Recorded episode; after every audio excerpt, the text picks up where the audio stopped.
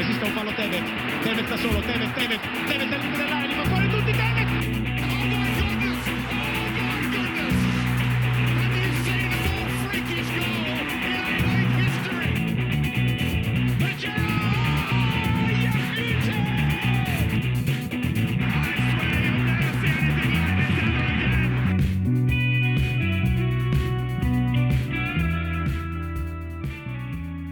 Welcome to More Than a Game, a podcast dedicated to the Premier League, the A League, and more. Today on the show, Salty Pep offers a big shake to Michael Oliver and gets roasted after losing at Anfield. Fox make a meal out of another VAR goal line debacle in the Woos win over the Wanderers. The Matildas are too spicy for Chile. And we look ahead to some tasty fixtures in the W League. All right, my name's Colby. I'm joined today by Andy and George from the London studio. Uh, boys, what's been going on? When's the next Euro trip? For Cole's um, next year trip's actually next weekend. We're off to Budapest, but more pressing issues at hand. Uh, G-Man's woken up uh, like a bear with a sore head. The uh, the weather has turned, boys, and uh, my uh, my my constitution's not quite not quite ready for it. Constitution. George, you, s- you're sounding you're sounding flatter than uh, Andros Townsend's hair, haircut. what's, what's going on? Just the, the, the, the cold the cold has come, Colby. The cold has come. It takes Mate, no you've got a- You've got a whole London winter ahead of you. How are you going to handle it? I'm com- I'm coming home for Christmas. I need to recharge. might, need, might need a Cyprus trip in January or something as well. But yeah, he's, uh, he's, he's not not looking great at the moment. Also, Constitution, I I think that means you, your guts are bad. Right? I think that means what you think it means. Everything's bad at the moment. Wow, And so, George, is is now a bad time to ask about your Hasselbaink story that you mentioned last time we had you on the pod? I've always got time for uh, my Jimmy Floyd story, Colby. Always. Listeners want to know. I'm, I'm sure. I'm sure they're going to get a kick out of this story. Well, look, uh, I'll, I'll, I'll, I'll give you give everyone a, a brief summary. Um, I was sort of exiting work uh, about a month ago, and uh, who did I see? Uh, you know, in the distance, let's say about fifty meters away from me, and I, and I, I thought it was him, but I couldn't quite make it out. Um, he was looking pretty sharp in a white polo and uh, jeans with sneakers, and uh, as he was coming towards me, I'm like, "Geez, that looks like Jimmy Floyd Hasselbaink." um, What do you reckon he was up to? well, he was carrying documents, and um, so I, I sort Meeting of with lawyers? it- possibly, possibly, and um, uh, so I, I sort of, I sort of, um, sort of did a turn and kind of followed him a little bit um, as he was walking to his car, and um, I, I sort of, he sort of turned and, and he saw me staring at him, and um, I kind of didn't know how to address him, Colby. So, um, do you call him Jimmy? Do you call him Jimmy Floyd? Do you call him Mister Hasselbaink?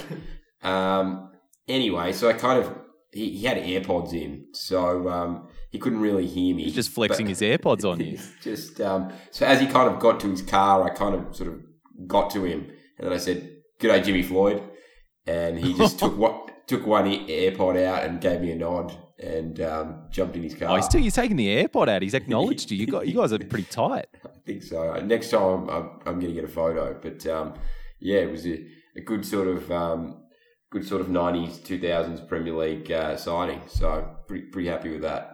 George, just for the uh, listeners, thanks for telling us the short version of the story. I don't know how much, how much more we could have got out of that. Oh, there's, I mean, there's, well, there's an uh, unedited version, which uh, I'm happy to tell everyone offline. That was your that was your moment of the week, surely, George. But uh, boys, what, what else stood out for you this week? Uh, George?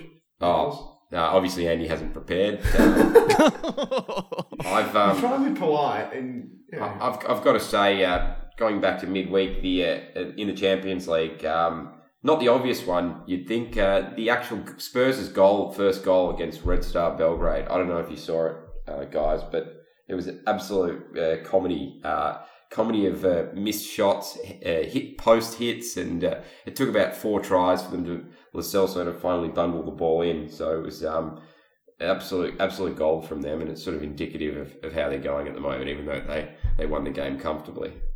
Yeah, that looked like a FIFA goal to me. Only in, in FIFA that wouldn't go in, and the, the other team would immediately break up and score on you in the other end. Yeah, it was about three, two posters. Uh, uh, I don't know what was going on. A couple of missed shots, missed missed kicks from Harry Kane. It was, it was you just needed that um, that uh, clown music in the background. I.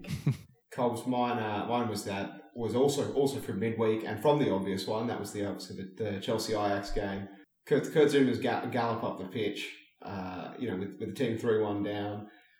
The slowest and most inelegant step overs at the edge of the box, and then to fire the ball, fucking knows what what direction, um, and then to cut to Lampard laughing. I thought it was just uh, just gold, absolute gold. If, if, if ever there was a player who looked like a creaking centre back going on an expedition up the pitch, it's it's Kurt Zouma. He he really looked the part there. Oh, he, he had like touches of Yaya Toure about him when he was making that run. No, really, really. I was, I was this is going to be amazing, and um, just to see where he put that ball, like yeah, it, as you'll appreciate, someone someone who sprayed a few in their time, it's um, it's pretty good. It was like a freight train. Everyone was getting out of his way. Well, he did he did take someone out with him as well, actually, as he as as he hit the shot. I don't know who the defender was from but he took someone else down too. So Low turning circle and uh, yeah, unstoppable, even by himself. Uh, boys, my, mine is um, mine is actually the the next next generation of uh, Australian football, uh, looking bright. Um, you know, it's it's not not like uh, football fans to get excited about hot young prospects, but it, it looks like we're, we're starting to, to have a few maybe uh, in Australian football. Um, shout out to the Joeys um, for reaching the uh, under 17 World Cup round of 16 before getting promptly dicked by a pretty superior France side.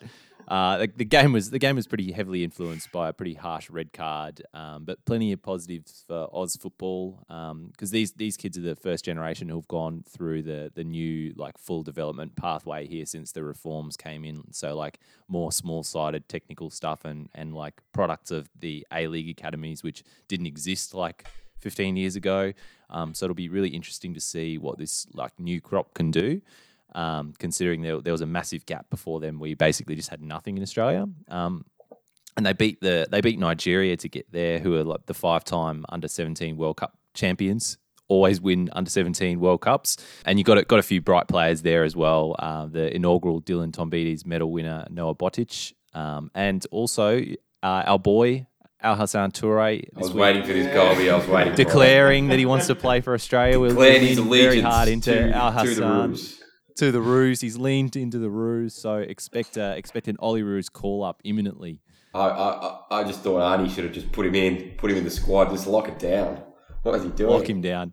No, Oh, well. no, no time to change his mind. Cap him. Yeah, that's ASAP. right. Yeah, that's right. Like we did for Azani, just put a cap on him. yeah. Put a cap on him. Um, uh, also, sort of mini moment of the week. Uh, the the pod's got top fans on Facebook now, boys. Uh, no idea what you need to have top fans. Maybe you just need to exist. But uh, you know, Isn't it just means that- Damo Colby? Just, just, just to, uh, It actually was just Damo. and because you'd think like all of us, all of us who host the pod, there are like six regular hosts. You, you'd think we'd all be top fans, but actually it was just Damo. Uh, but we Damo actually have. putting the rest of us to shame. How, how can Damo? I don't know what he's doing. Al- Also, Damo was, was one of the later comers to the pod. It's pretty disappointing. You, you, Tommy, myself, aren't. You know, Jesse's not on there. How are we not top fans? Gotta put some, put some more likes in there. Get I don't, more know, I don't know how much more time Tommy can spend on Facebook. I, I don't know what he has to do to be a top fan. Yeah, it's a it's a real uh, it's a real injustice. Boys, own goals. What what stood out for you in the in the wrong way this week? Well, uh, I've got one, and uh, it's it's sort of been it's it's been getting on my nerves uh, for the last few months. Actually, uh, Colby, you ask you ask why? Every time there's an MTAG fantasy review, and I'm I'm leading it, there's all these snide comments about how how I don't change my team and I don't put any effort in. May I remind you guys, I was ninth a few months ago, and uh, I'm still going okay, and I'm beating all Where are you you sitting guys. now? Oh, listen, that why does it matter? But uh, it's what it is, Colby. It's just too much arrogance when I'm I'm actually on top of all you guys. You don't So rotate the team. I do rotate it. You you guys got Sorry, to pay, sorry, pay more attention. Pay more attention. Yeah, to no my moves. subs. Pay more attention to my moves. So uh, this week actually, uh, this week actually, All right, guys, next- I, I Next I time we do an update, Jamie, we'll have to do a spotlight on George. Captain Jamie Vardy this week actually. So, Oh, so did I, mate. He's he's no he's not a differential anymore. You Everyone's on board the Vardy party. You must have been uh, keeping a close eye on my team, Colby. That's I've just you. been taking taking a few tips from the, the, the George playbook. Yeah, so that's that's that's that's my own goal. Just sort of get, right, we should, we should put some more respect on George's Yes, name, but you know we'll have to watch how he's doing because uh, you know if there's a if there's an MTAG host that uh, gets above you and Breathing down my look neck. out, look Yes. out. The the other one I had, um, and I'm sure you saw it, uh, Cole, was the um, the VAR decision in the um, Sheffield United Spurs game. That that absolutely strange. I, I mean, maybe his toenail was offside, or um, I think it was Lundstram who they called it in the first phase of play and and uh, disallowed McGoldrick's goal. So I thought that was really really harsh, and it looked like Eric Dier's knee was ahead of Lundstram's foot, but they they took it from the foot or. So it was a very very strange decision. And watching the game, you know the the crowd was, was sort of incensed by by it. No one could understand. Uh, it was also yeah, I mean it, it had that element to it, and also there was a second phase of play almost. So it was um, quite an interesting decision. Yeah, it, it's not only that it was a just like a, an absolute line ball, but it was yeah, you're right. It was it was seemed to be a phase of play almost removed from the actual goal. It was in the build up, um, and I mean, I mean, it, it doesn't seem to be what the VAR is actually there for as well to sort of judge these like toes and shoulders offside. Um, it, it like I reckon you probably just need to go back to like a if VAR is going to get involved, have it be a subjective check by the VAR ref as to whether the attacking team got an advantage, sort of, and so then you just rule out the the howlers. Yeah, and it, I mean it has it has to be clear error or a clear offside. It can't you can't have like Not just you know, Technically Can't every correct, single, like- every single offside. No. or every single Every single part of your hair body. that's gonna- yeah, yeah. exactly exactly so i think it's it's it's becoming ridiculous and you know um it's it's like a it's almost like when they do a, a dead heat in, in a horse race that's sort of what they're they're, they're just looking for the any inch of any part of the the, the body that's Yeah. over or in and, and it's offside so i just it's it's becoming quite frustrating and it's really become a big issue uh, over here as well It just seems like it's the Premier League hasn't implemented it properly. We always talk about how well it was used at the World Cup, and it, it seemed to work properly there. Whereas uh, the way it's it's worked this year in, in the EPL just hasn't been right. Yeah, that's right. We um one of our one of our Twitter followers, um Arto Hakkinen, uh, basically said it best when he said, you know, is a couple of centimeters really clear and obvious to the naked eye at live speed? Because if it's not, then what are we doing? It's it just seems like this is just not right. And and also, um, just one more thing. I mean, the, the lines are drawn by a, a human. Yeah. So Microsoft Paint. Microsoft Paint. So I mean, I'm pretty good. Oh no, at that's the Paint. A League. oh, that's A League. But I mean, I'm pretty good at Paint and Photoshop. But I, I don't know how the, the VAR guy how good he, he is. So Well, they, they, they acknowledge it's not necessarily 100% accurate either. So if we can allow for, for error there, we, can, we should just be work, working with that same standard on the pitch. Uh, Andy, uh, own goal for you this week, mate. Um, couple, but I've just I just want to know what's going on at Arsenal. I, I think there's um, uh, they're on, they're on, on the verge of, of club in crisis stuff with their, their captain refusing to play, their manager throwing him under the bus. Uh, you know, for, for everyone that doesn't know, um, you know, the Emirates two weeks ago, obviously, uh, Granit Xhaka was booed and, and took the armband off. Um, got up his own fans and and it, even despite his statement, and this midweek, uh, uh, Emery came out and said, "Oh, Jack is not going to play this week. He's told me he can't play. He's not like he's fit, but he doesn't want to play." Why Emery? Even if that's the case, I don't know why Emery would say that in a press conference and basically throw Jack under the bus. I mean, I wouldn't be picking Xhaka anyway, but that's a, a separate separate argument. But uh, for the, the club captain to say he can't play, like, or, or it's just it's just a bit soft. Like he's okay. You've wound up the fans. You've done the Icardi. You're the club captain. The only way to, to beat this is to get out and play and, and you know do, do, do the job you're supposed to do as, as a captain in the, in the middle of the park, and that's to you know get stuck in and, and get red work. cards and um, Yeah, well, but you know, at least like show a bit of um, uh, just a, a bit of fight or something because that team is just lacking it at the moment. They, they haven't just don't seem to have any, any guts about them. So Yeah, well, and Xhaka was the, the, the person that had been identified by Emery and surely others at the club as, as being the, the one capable of being that on field leader. And then because of this um, sort of, I guess, PR debacle now, it basically is he he, he has to be has to have been stripped of the captaincy, and they've they've made Aubameyang the, the captain at least for the time being. Um, and you know, if you've got a got a manager like Emery, who's not the biggest, you know, who's never been the biggest sort of leader, I suppose. Um, Yeah. you've, you've got to have some big on-field leaders. Um, so it's just it's just a complete mess at the moment. And, and it's weird because he was the one, he was picked by the dressing room as the captain. It was at the time apparently it was him and, and Bellerin. And uh, and the dressing room thought thought that Xhaka had the, the sort of qualities that they needed to have um, in, in a captain. So I don't know what that does for the rest of the dressing room as well to, to throw the guy that for, you know whether you agree with his, the way he plays or you know think he's he's a good addition to that team or not. Uh, his teammates obviously thought he was the guy, so uh, it, it's not good for the rest of the squad if uh, if yeah, I mean, I just it, it it sets up again a, camp between his teammates and, and his mates and uh, and the manager who's under enough pressure as it is. More on this uh, later in the in the podcast uh, when we'll uh, talk about that Arsenal Leicester match and Arsenal's woes in a bit more detail. My own goal, boys, is the uh, the Brescia Ultras They've released a, a statement defending um, the Verona fans, some of whom got up to like 11 year ban, stadium bans after shouting racist abuse at Mario Balotelli in, in their match last week. And, and some of the, the Brescia Ultras uh, statement, I'll, I'll read a bit out. It says, We condemn any gesture or provocation that's clearly hostile and discriminatory, but we would also like to give our solidarity for those who once again saw their liberty destroyed. It's like you just There's- don't know when to shut up. No, Like, there's, a- this, a- there's this weird camaraderie amongst the ultras that that had a similar issue with um, the Cagliari ultras, who were also uh, abusing Balotelli a few weeks ago, and also the Inter fans that did the same thing.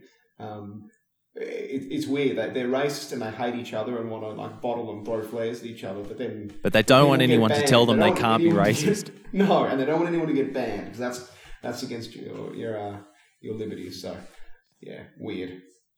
Well, I think that's I think that's a sign though that uh, these these big bands are the way to go and the and the way to get to you know hopefully get a, a change in culture um, in, in Italy at the moment. Unless you have another idea Andy, it seems like this is the only thing that they really care about. No, one thing they're doing quite well over there, they've actually started implanting um, all the, the CCTV technology in the, in the stadiums to actually identify who is in, involved in the chants. So when stuff like that happens, in some of the newer stadiums, they can actually use you know facial recognition stuff that they've got uh, in the stadiums to, to pick out exactly who it was. So um, the the league are taking it more seriously, but I don't think they're getting the PR side of it right. Yeah, long way to go there.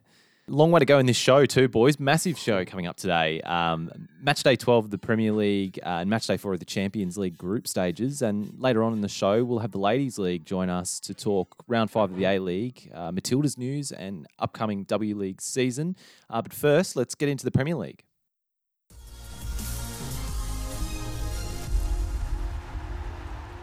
Stones in retreat. Mane prepared to take him on. Angelino got in front of Salah, importantly. Here's Fabinho. What a hit! Oh, what a hit! It flashed past Bravo. That is a goal of a lifetime. It's a move that began controversially in the other box and may still be subject to VAR examination. But it was a fulminating flyer from Fabinho. Henderson. Delicious cross. Mane! Who catches Liverpool now? Still six weeks till Christmas. Still six months of the season to go. 26 games each to play. But 30 years on, right here, right now, it feels like Liverpool's to lose. The final score at a semi-celebratory Anfield, Liverpool 3, Manchester City 1. The headline fixture of this weekend of Premier League football was uh, Liverpool hosting Manchester City, and it would be Liverpool who would take all three points in controversial circumstances. Here's Jesse with the recap. MTAG is more than a game as it's Jesse here for the Liverpool Manchester City review. So, obviously, this was billed as one of the games of the season. It always is a huge game between these two teams, and it didn't let anyone down. This was fantastic football, um, frenetic at the beginning. Manchester City really started strongly, pins Liverpool in their half, and looked to have earned a penalty when Bernardo Silva went into the box. And uh, once he went down and it sprayed into Trent's hand, um, there was a uh, question from the Manchester City players as to whether or not it was a handball or not. Um, for me, this is a 50 51. I mean, I could understand if the penalty was given. I could also understand if it wasn't. In this case, it wasn't. Um, it, it, really, again, highlights the issues with VAR when a, a um, referee doesn't make a decision because unless they can find concrete or clear, obvious um, evidence that the referee made a, a, mistake, they just won't make any um, any action on it, or they won't take any action on it. So uh, this decision was left the way it was. In the meantime, Liverpool went down the other end uh, in the same movement, and Fabinho scored an absolute scorcher, um, which really uh, infuriated Pep and City. Um, but not long after, it was some beautiful football by um, by Trent with a left-footed diagonal over to Robbo, and then a lovely pass over the back for Mo Salah to finish. And all of a sudden, City were two 0 down and hadn't done a lot wrong. So really clinical finishing by by Liverpool in a short space of time.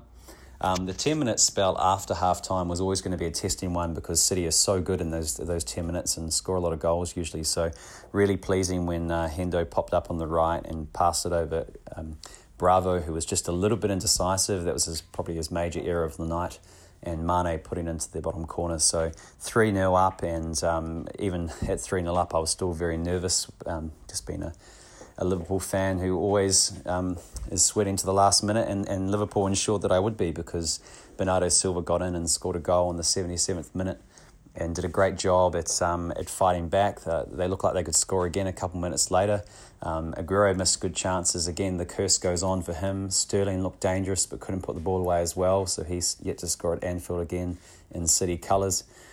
So a tough day at the office for City and a frustrating one for Pep. Um, he was very coy in his post-match interview about all of the refereeing decisions, but he did do a very sarcastic handshake, as I saw you guys already shared um, at the end with Michael Oliver. So tough day for City, but from a Liverpool perspective, very pleased with that result. Um, I know that we've had some good results against City uh, over the years recently, especially in the Champions League. Um, but they really have had the edge on us, particularly winning the silverware the last couple of years. So uh, really pleasing to get points considering we didn't get many last year at these fixtures. Um, and it really gives us a nice platform now to, to launch. So, very early days. This is one Liverpool fan that is not getting ahead of himself. Ricardo, Ricardo, for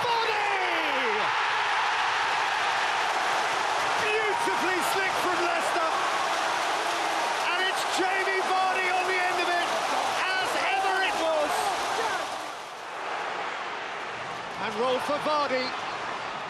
And Madison drills it in! Leicester are flying! There's something happening here again! This is a sparkling team, and he's quite a player. Uh, yes, boys. Lots of other big games this weekend uh, in the Premier League and a few big results too. Um, but let's talk about Leicester Arsenal. Uh, Leicester, who are very convincing 2 0 winners over Arsenal at King Power. Um, boys, when I spoke with Tommy last week uh, about Leicester, his team, who he backed to finish fourth, when I asked him whether they could seriously challenge City and Liverpool, he, he pretty much brushed me off. Now, now you both predicted Leicester to finish ninth and 10th. Now, preseason predictions performances and results have, have turned a little bit since then. Uh, do you think they could seriously challenge this year? Seriously challenge, uh, I, I don't know. I mean, I, look, I could definitely see them finishing top four the way they're playing at the moment. Uh, but no, I, I, don't think they're going to challenge City and Liverpool just yet. Um, that it. they look very good. Yeah. Also, can we just not revisit preseason predictions ever again?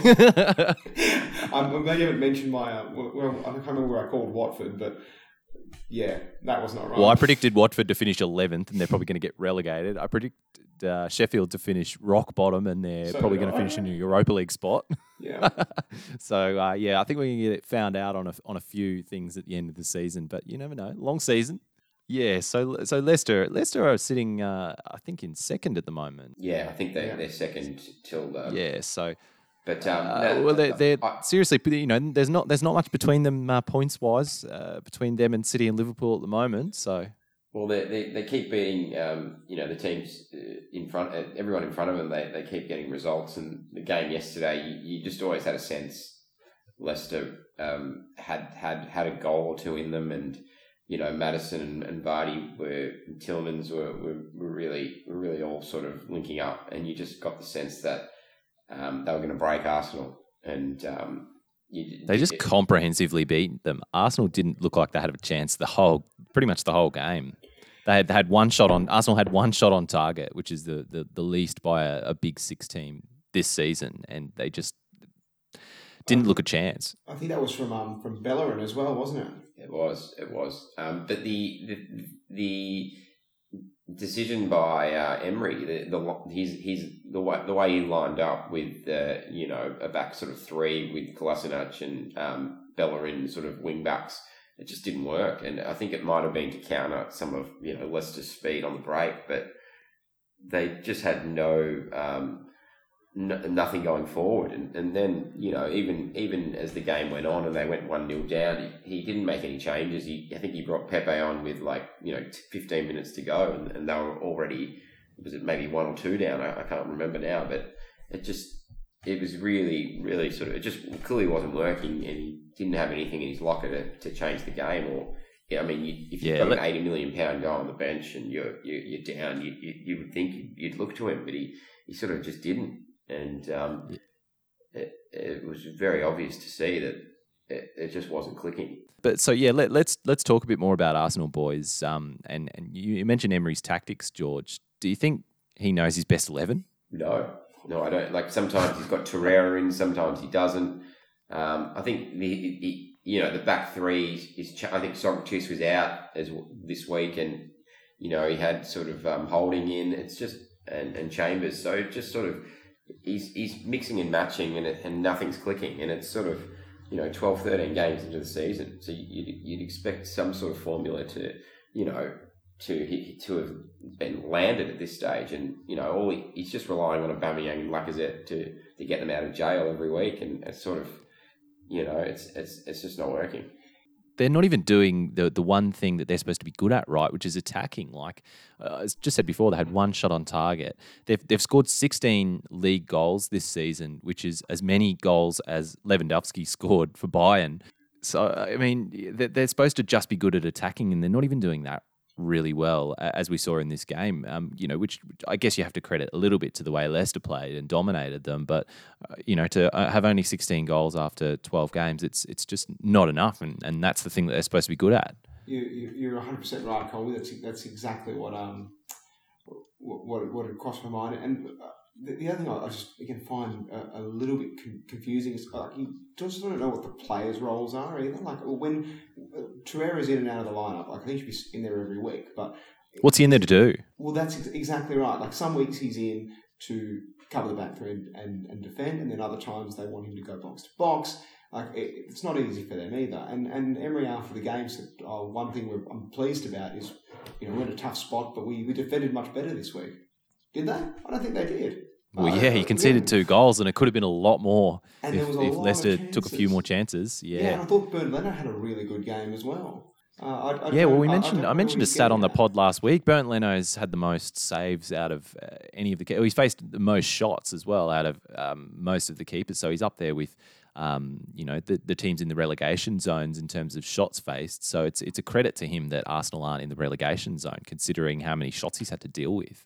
Exactly right. So I, I just sort of I'm, I'm very curious about what, what the story is with em, Emery here and, and what what it is that they're, they're trying to build at, at, at the Emirates. But And and boys, we've been speaking. We asked this um, of, of Tommy and Damo and Jesse a couple of weeks ago, and we've been speaking about it for a while. But um, Sal Sal talks soccer wants to know: Are we Emery in or Emery out? I think uh, I heard a funny conspiracy theory last week, Colby. Um, uh, the Arsenal fans they want they want Emery out so Freddie Ljungberg can take over. Oh, oh, he, he's an assistant coach there, so I think there's a few Arsenal fans praying for that. So uh, so he can do a do a Frank Lampard or Solskjaer and uh, rescue the rescue the season for them. It seems to be a bit of the fashion at the moment. former former heroes taking uh, taking the reins. Yeah, I'd, I'd, I'd get around Freddie Ljungberg if I was an Arsenal fan. Uh, all right, boys. Uh, elsewhere in North London, Spurs continued their winless run at home uh, to Sheffield. Uh, that one finishing one all. Uh, and you have to say that Spurs were incredibly lucky to even get a point out of that match. We we mentioned the uh, the VAR controversy already, boys. But is, is that the worst application of VAR you've seen in, in the Premier League this season? Yeah, look, there's a few contenders, but uh, yeah, it might, might just be this offside thing is just not right. We talked about it a bit already, but because I mean, we, we put it we put a poll out on, on Twitter asking whether yeah Baldock's toe against uh, Tottenham or, or Son's shoulder against Leicester was worse, and and Baldock's toe against Spurs is uh, a big big front runner. So uh, yeah, it seems like a few people probably agree with you on that one.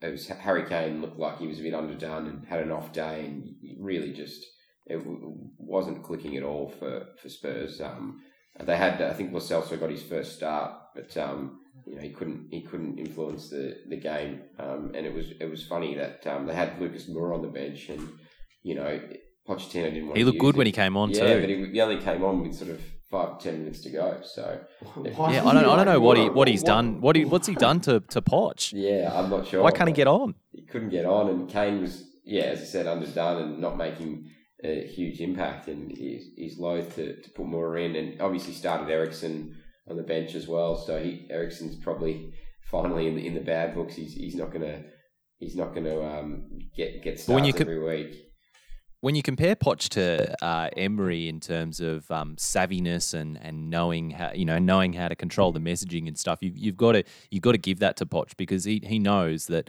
um, if he if he doesn't play uh, Moura, he's going to get some heat, but if he doesn't play Kane, he's going to get lynched basically. So um, uh, I think I think he knows how to uh, you know who who to play when. But yeah, like you can't leave um, Moura on the bench for, for that long, especially in, in the kind of form he's been in in the past six months. Um, I, I tell you who had a dogshit game uh, was Eric Dier.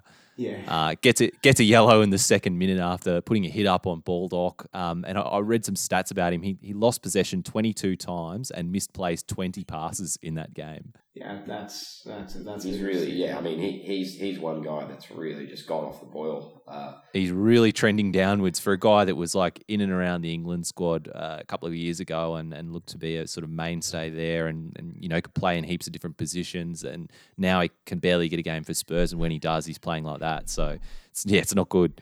Yeah, you're right about um, uh, Poch getting the, the messaging right, so working his team around, you know, not not being afraid to drop players and bring them in and out. Um, I, like I wouldn't be surprised if we saw Eriksen again at, at some point. Um, the way we think about the way he sort of handled like Danny Rose in the past, and it's it's got to be time to maybe drop Dier as well and, and bring someone else. Yeah, and and you sort of do feel for Poch. He's done such a good job with with not much investment relative to the other big six um, over a, a, long time, and to keep this group together. But now it looks like it's you know the the cracks are finally getting too much, and he can't. There's only so many sort of um, holes that he can he can really plug. You know, Eriksen looks like he's lost interest. Um, yeah, you've got all these players who are out of form. Danny Rose and Serge Aurier when, yeah. he, when he wanted them out, yeah, they wanted to leave, and it's um, yeah, he, he'd been papering over the cracks and doing well, but now it's sort of it's coming undone. It, um, uh, boys, let's let's get a word on on Sheffield now. Um, let's give them some love. Otherwise, we'll, we'll have we'll have Damo uh, calling us up and, and, and not happy. So look, yeah, Sheffield dominated. top fan. He just complained all the time. It's it's too many complaints about Sheffield. They they got seriously lucky with that VAR decision. Uh, unlucky. Uh, yeah, that's a bit hard. they uh, basically made one defensive error to give Spurs a goal. Uh, yet they're still in fifth on the table after twelve games. Uh, how impressed have you been with them? What What impressed me in this game was they had that decision go against them. They're one 0 down, and they just kept hammering Spurs, hammering them until until eventually um, they, they got their goal. So yeah, showed showed serious spirit and were, were able to keep keep going when you know a lot of there was there was a big break uh, for the VAR decision to be made, and they they had a lot of momentum, and, and they could have killed killed the momentum and killed the confidence and and they just sort of kept fighting. So it was super impressive. And, and Baldock uh, as well really impressed me in that game, and he, he got the he was credited for the goal in the end, meaning that he's now scored in um, all five of England's top leagues.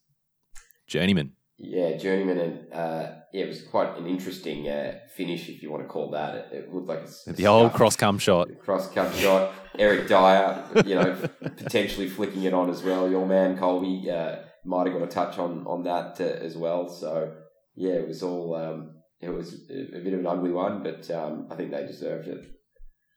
and they- they've only lost one away league game in 2019. So basically, the, the only other team who's done that is Liverpool. So um, they're, they're, they're putting together a, a pretty impressive run of performances, particularly away from home as well. Yeah. So.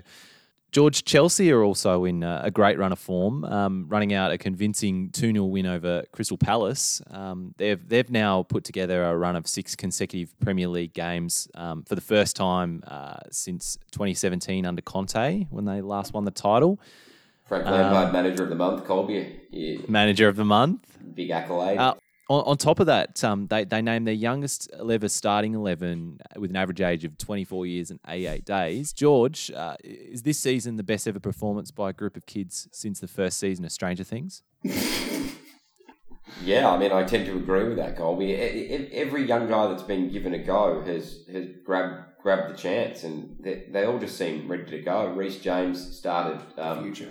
the future. Uh, he, he he started in place of Azpilicueta, and and he absolutely didn't miss a beat. He was he was He looked uh, brilliant. he he was he, he put Zaha out of the game, and for a guy to come in and do that, it was it was really. Impressive. And he was playing so confidently as well. You wouldn't know that that was his Premier League debut, uh, or his Yeah. starting debut at least. Um, he was he was sort of tucking in, joining in the attack, like um, like you sort of see from Trent Alexander Arnold. He was putting in quality delivery. Uh, yeah, like you said, he took Zaha out of the game as well. I mean, sometimes it doesn't take much to frustrate Zaha, No, but he um, was- you could tell you could spent- tell it was one of those games. Spent a lot of time on his ass. Yeah, yeah, he did. He did a great job. Um, but you know, so you had you had him, you had uh, Tomori, you had you know Mount Abraham, Pulisic. Like it was a you know it was good that Kante was back, but um, the the drive and enthusiasm of these guys is is sort of um, really really impressive, and and they they've, they've done so well. Just none of those guys had really played in the Premier League, so you've got to remember that first first off. Um, Tammy had had a season at Swansea, but um, the the rest of the guys there have not played in the Premier League, and they're all sort of twenty. But yeah, 21. Tammy's really made the step up too, hasn't he, George? Um, and and looks a looks a real natural striker, which Yeah. Chelsea haven't had in a in a long time. Yeah, and, and Mason Mount as well. Like those guys were, were you know playing in the championship last year. Pulisic ha- had never played in the Premier League. It took him an, an extra few weeks, and um, Tomori as well from the championship. So it's it's it's just fantastic, and and it just goes to show, I think, um, how how battle hardened they were after playing in the championship uh, the year before. So maybe that's a maybe that's a way through for you know, uh, youth players at, at all big clubs to, you know, cut their teeth in the championship and then um, throw them into the Premier League because that, that seems to be an effective way of getting them getting ready to go. And, I feel, I, wonder if I feel, sort of feel like these guys, these young players that have come through. One, it makes such a difference that they've been playing together in, the championship as well. Some of them, but I feel like they're also in sort of reinvigorating some of the older guys in the squad. Like I thought Willian was brilliant this game. Um, I thought his, his flick for, for Tammy for the first was great, but he was just picking balls around and taking shots, and I think he's looked really good the last couple of weeks. Uh, I sort of feel like there's this this youthful energy that we're talking about from uh, the bridge. It's, it's helping the other players. Azpilicueta mid midweek. Like I, I feel like there's just a good vibe at the bridge at the moment, George. Very good vibe. I can, I can attest. Yeah, to and that. every everything's sort of coming off for them, like you say, like that little flick and and, and Tammy, like we, we were saying before about him being a natural striker, he's barely touched the ball all game, and then gets that flick and just calmly just slots it. Um, yeah, that that's the that's a sign of a, a real form striker, you'd say. Well, a, a sign of a good team is when they don't actually play well and win, and this was pretty pretty much an example of that. It was sort of uh, they couldn't break Crystal Palace down for most of the game. They were sort of well, they had to be really patient in this game. yeah, really patient, but it, it wasn't clicking, and they really missed Jorginho. So speaking of um, you know leaders, he, he he's the guy I think that has really stepped up this season, and you know they've made him vice captain, and and he he, he was sort of a they were missing that guy who could sort of play that through ball or play that big forward pass to split defence. Um, so it was really noticeable yesterday against Palace, and, and, and it was good they were able to sort of find a goal. And the, the one guy that really stood out yesterday, it, it, was Christian Pulisic. Like his his touch, it, I, I sort of implore people to go and have a look at some of his some of his play in the box. It was sort of Hazard esque. His close control, um, that that ability to turn. Um, when you so he's sort of got that center of gravity that's very low to the ground, and the Palace defenders couldn't get near him. Um, he was he was that good. His touch was just exceptional, and he could have had a, a couple more um, on another day. Well, he, he put he put Ward on his ass so many times. The poor bloke did a hammy, and then when Kelly came on, Pulisic was just you know making him look like he was playing on skates as well. It just he was just the the way he's close control and dribbling. Yeah. Um, yeah, he's got no left foot, but he, he makes up for it with his movement and, and the way he, he sort of holds onto the ball. It's And, um, it's, um, it's really nice to watch. and he's headering Colby. Who, knew? Oh, he's got Yeah. get yourself a man who can do it all. Giroud esque. Uh, and is, has he locked down his spot now, George? Sure. Yeah, I'd say I'd say he, he well the the good thing is you've got you Frank's got the ability to, to start Hudson Odoi on, on the bench. So you know you've got Willian, you've got Pulisic, you've got Mount who can play wide, and Hudson Odoi, and as well you've got uh, Pedro who can't can't get a look in. So I think Yeah, I think good, good problem to have. Yeah, it, it is, and and I think what you'll see is, um, I think Hudson Odoi will, will slowly start getting introduced and starting, but he, he's a he's a good guy to have off the bench because you know he he can just uh, tear a defense down just uh, in you know coming off the bench and running at guys. Time players, yeah. So, um, but then you've got options, so you can play Mount and Willian inside, and you can have an extra winger on, on the field. So, um, it, it's looking good. But but Pulisic is yeah, he he, he stepped up, and uh, the last month he's he's he's been um, really really good.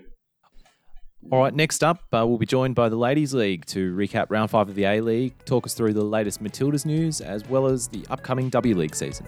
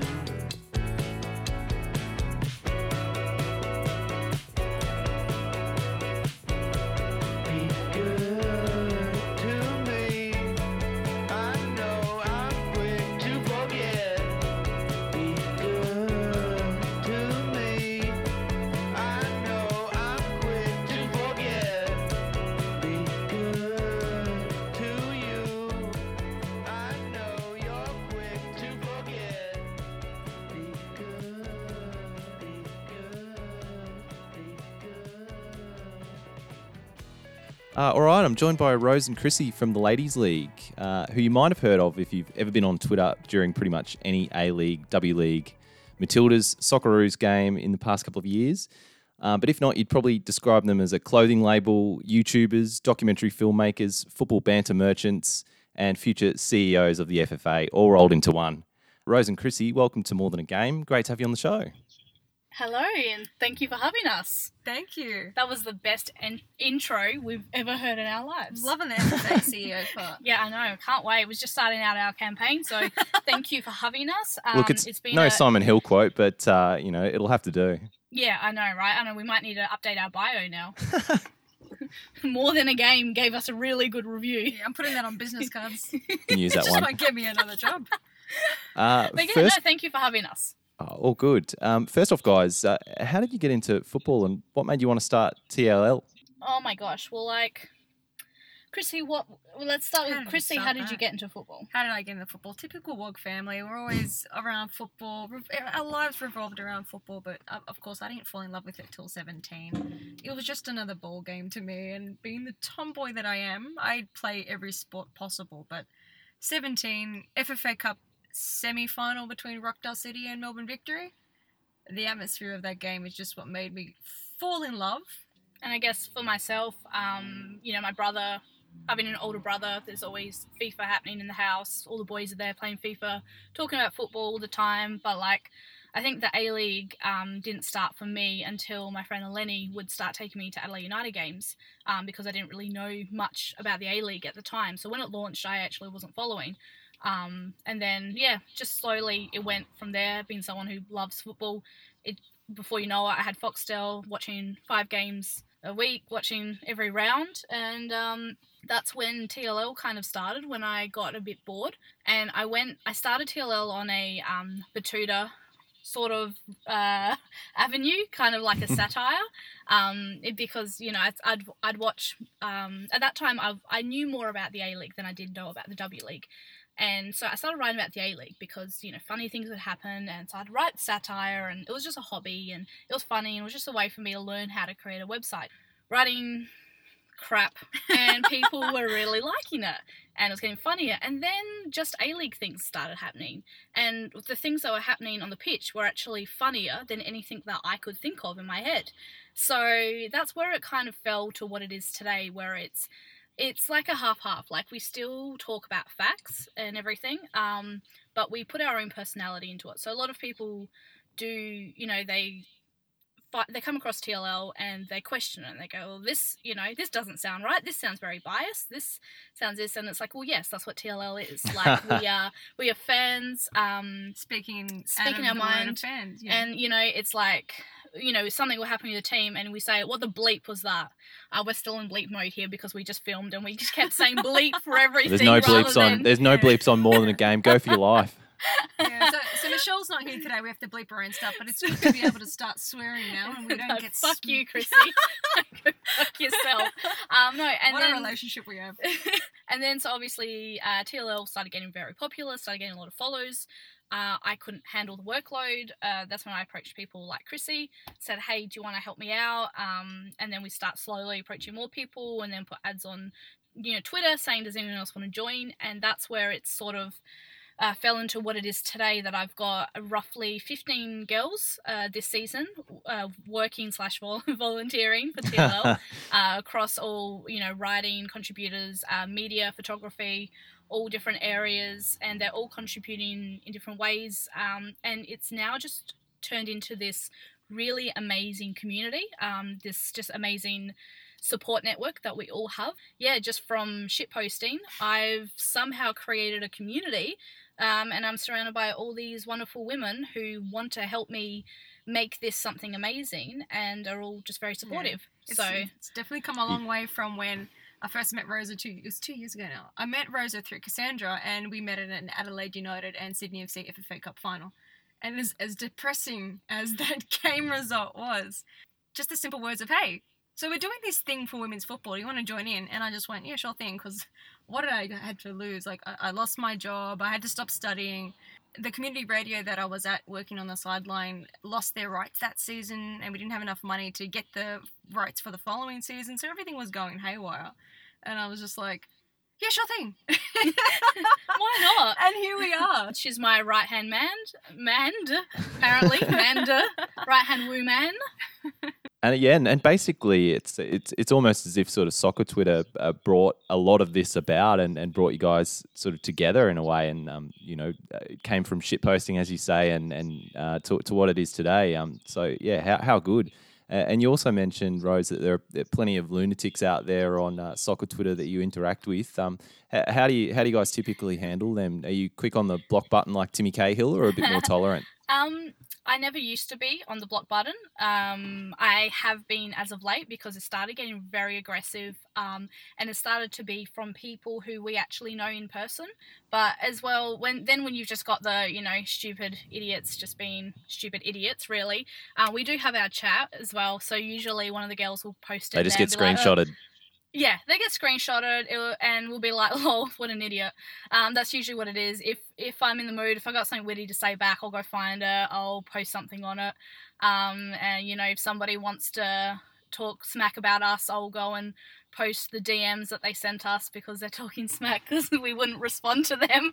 So um, yeah, we have our ways of dealing with it. We're just gonna keep blocking. Forza Uh, Timmy Cahill. Forza Timmy. Uh, and quick question from Soccer Twitter. Uh, Balkanite wants to know whether Chrissy's ever been spotted without sunnies on. I mean, I'm doing everyone a favour. She's not wearing sunnies right now. We'll never know. This is this is audio only, guys. We'll never know. do you, Chrissy? Though, do you do you ever go around without sunnies? Shh, we'll see. Um, and to be guys, how, continued. And how do you go uh, balancing pumping out the, the amount of content that you do with your work and personal lives? um, it's really difficult. I'm very grateful that my employers, um, at the moment, I'm working less hours, and um, because my uh, my boss is actually a massive supporter of women's football. Um, so we can get more player interviews and things like that. So uh, Chrissy is like literally runs from like there's three different trains, runs to whatever location we are. Like today, I'm in West Sydney just so I can be a bit closer to her, like where she is because Yeah. you know Just helping me out today. Otherwise, it's it's literally straight from work or, or straight to any location on foot to film or to record or to take photos or to head home and write articles. Uh, so it is, yeah, it's intense, and we're doing it all, of course, volunteer, volunteer voluntarily. It's no Yeah. pay, but we love it. But to actually answer your question you asked about 10 minutes ago before we started raving on, uh, coffee funds us. We don't sleep very much. or We are getting paid minimal and we do it all out of love and we love every I single never second used of to. I it. never used to be a coffee drinker. Guys, uh, speaking of uh, coffee addicted minimum wages, let's get on to a bit of A League. So Diamanti now measure out his run up. Delivery for the first of the night, Durante with a free header! All on his own at the back post, and the outcome was inevitable. Western United draw this one level. Coolum has never scored in the A-League. Appiah-Kubi! That's a way to silence the doubters! Kwabena Appiah-Kubi puts Western United in front. Uh, let's go off with the, uh, the the Wanderers and Western United game, um, which uh, ended two one to Western United. Duke got the Wanderers off to a good start early, but the Woo fought back uh, to a two one win with rare goals from Durante and Appiah-Kubi. Um, another controversial VAR call, um, which saw a Scott McDonald header, um, which looked like it crossed the line, chalked off uh, after VAR couldn't conclusively rule that it had crossed, despite Fox's best Microsoft Paint technology. Guys, thoughts on this one? Uh, I can't believe it. Peak A League. That's what I can say. Peak. There is no peak. Yeah, there is no peak. Are you trying to piss off Jeff? There is no peak. It doesn't exist. Um, West Sydney, what did you think of that match? What do you think I thought about that match? the first four minutes were um quite exquisite. I loved the first four minutes. I think the Microsoft Paint job was top notch. Uh, we actually we didn't have commentary because we were at a pub that day, um, and we're just sitting there going, "What the fuck is going on?" Like, Yeah, it was, it was a good five minutes of the match just watching them trying to line up the goal with whatever they were using to line up the, the actual line of the goal.